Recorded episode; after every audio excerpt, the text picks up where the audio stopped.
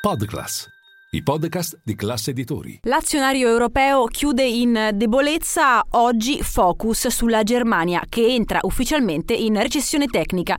Questo è Podclass, il podcast di Class CNBC. Linea mercati. In anteprima, con la redazione di Class CNBC, le notizie che muovono le borse internazionali. Bentrovati, ripartiamo subito dall'azionario europeo, una chiusura debole per le principali borse del vecchio continente. Il nostro FTSE MIB, il paniere di riferimento italiano, chiude con una flessione che sfiora il mezzo punto percentuale a quota 26.408 punti. La situazione che ha pesato sicuramente in termini di settori è quella del petrolifero, sono in calo di circa il 2,5% 2,5% i prezzi del WTI e del Brent, rispettivamente il greggio che ha scambiato sulla piattaforma eh, di eh, New York e, e, quella invece londinese. Prezzi del petrolio che scendono. Novak, il ministro per l'energia russo, ha detto al meeting dell'OPEC, dell'OPEC Plus la prossima settimana, il meeting dei principali paesi che producono ed esportano petrolio, eh, ha minimizzato in sostanza su eh, possibili nuovi tagli